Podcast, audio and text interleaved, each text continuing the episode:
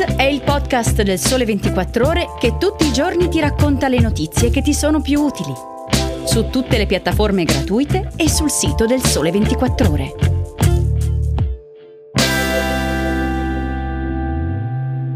Buongiorno a tutti e buon sabato da Franco Sarcina della redazione digitale del Sole 24 Ore. Ecco i temi scelti per voi nello start odierno. Domani, domenica 17 luglio, si preannuncia un'altra giornata di disagi per chi deve volare.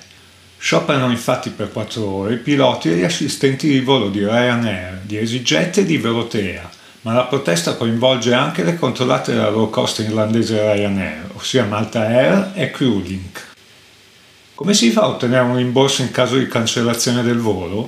Come spiega il Codacons, il modo più comodo è seguire le indicazioni sui siti delle varie compagnie aeree, dove tutte pubblicano una pagina sulle modalità di rimborso. In alternativa si può fare pecora comandata alle compagnie aeree, chiedendo il rimborso, ma in linea generale conviene seguire le procedure indicate sui siti. In ogni caso, per procedere con la richiesta di rimborso, bisogna conservare il biglietto aereo o la conferma di prenotazione del volo, la carta d'imbarco e gli scontrini delle eventuali spese extra sostenute.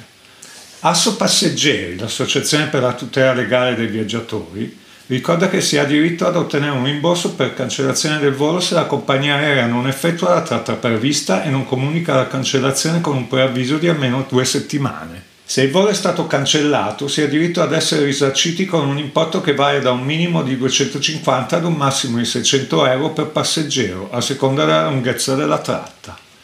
Non solo, in caso di cancellazione del volo, la compagnia aerea ha il dovere di appropriarsi in breve tempo per offrire al passeggero un volo di riprotezione che lo conduca a destinazione. Se la compagnia aerea non offre non riesce ad offrire un volo alternativo per giungere a destinazione, si ha diritto ad essere rimborsati integralmente del costo del biglietto acquistato. In caso di cancellazione del volo, la compagnia aerea è tenuta tra l'altro a prestare assistenza direttamente in aeroporto, ovvero fornire pasti e bevande in funzione della durata dell'attesa, sistemazione per il pernottamento in albergo se necessaria, uno più notti, trasferimento dall'aeroporto all'albergo e viceversa, rimborso del biglietto e volo di ritorno al luogo iniziale di partenza se il ritardo supera le 5 ore e il passeggero decide di non continuare il viaggio. Se la compagnia aerea non dovesse fornire tale assistenza, si ha diritto a richiedere anche il rimborso di tutte le spese sostenute, se documentate. Il diritto al rimborso per cancellazione del volo, spiega sempre a passeggeri, viene meno se la compagnia aerea può dimostrare che la cancellazione è stata causata da circostanze eccezionali, ovvero che non si sarebbero potute evitare anche adottando tutte le misure del caso.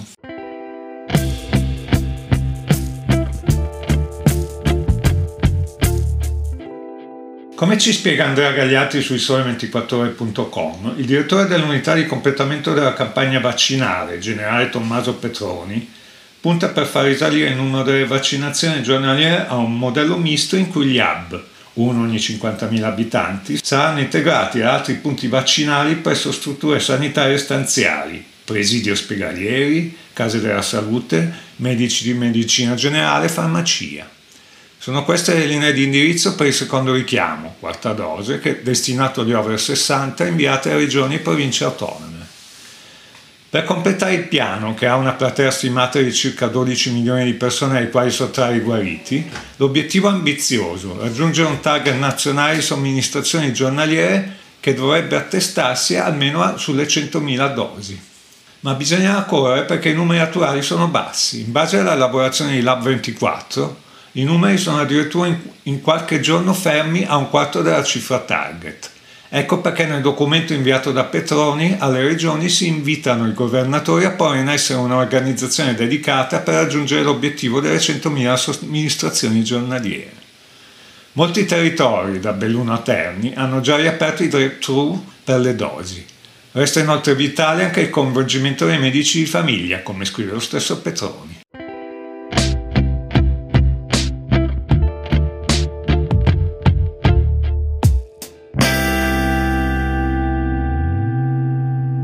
Come ci informa Vito Lops su isole24ore.com, anche il broker di criptovalute Celsius porta i libri in tribunale. L'exchange americano è considerato il primo conto di deposito mondiale del settore, con all'attivo quasi 2 milioni di clienti, fra cui anche molti italiani. Gli investitori che parcheggiavano su Celsius le proprie cripto in cambio ogni settimana ricevevano interessi espressi o nella stessa cripto oppure in Cell, il token nativo della piattaforma.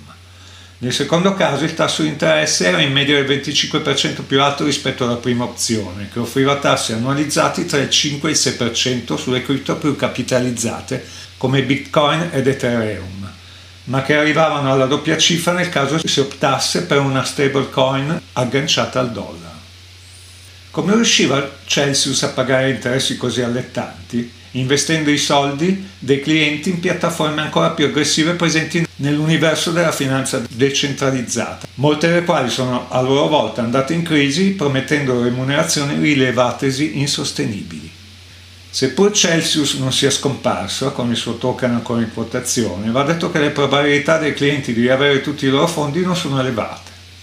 Da questo punto di vista la strada di fallimento scelta, ovvero il capitolo 11, offre qualche speranza in più rispetto allo scampato capitolo 7, perché nel primo caso i debiti vengono ristrutturati in modo tale da aumentare la possibilità di rimborso, mentre nel secondo molti debiti vengono condonati e gli asset vengono forzatamente liquidati.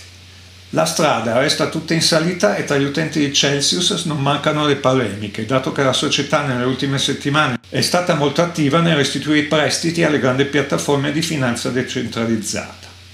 Gli utenti sospettano che l'azienda abbia privilegiato i grandi creditori e i piccoli clienti, i cui depositi risultano ancora incagliati e con eventuale prelievo, totale o parziale, dipenderà dall'eventuale buon esito della procedura di ristrutturazione fallimentare.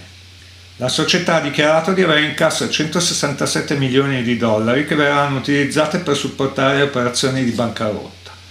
In attesa di sviluppi, resta da chiedersi a questo punto se sia finito il contagio fra gli exchange, alimentato dalla ingordigia finanziaria degli sprovveduti investitori allettati da rendimenti anche superiori al 20%, rivelatisi poi degli schemi Ponzi.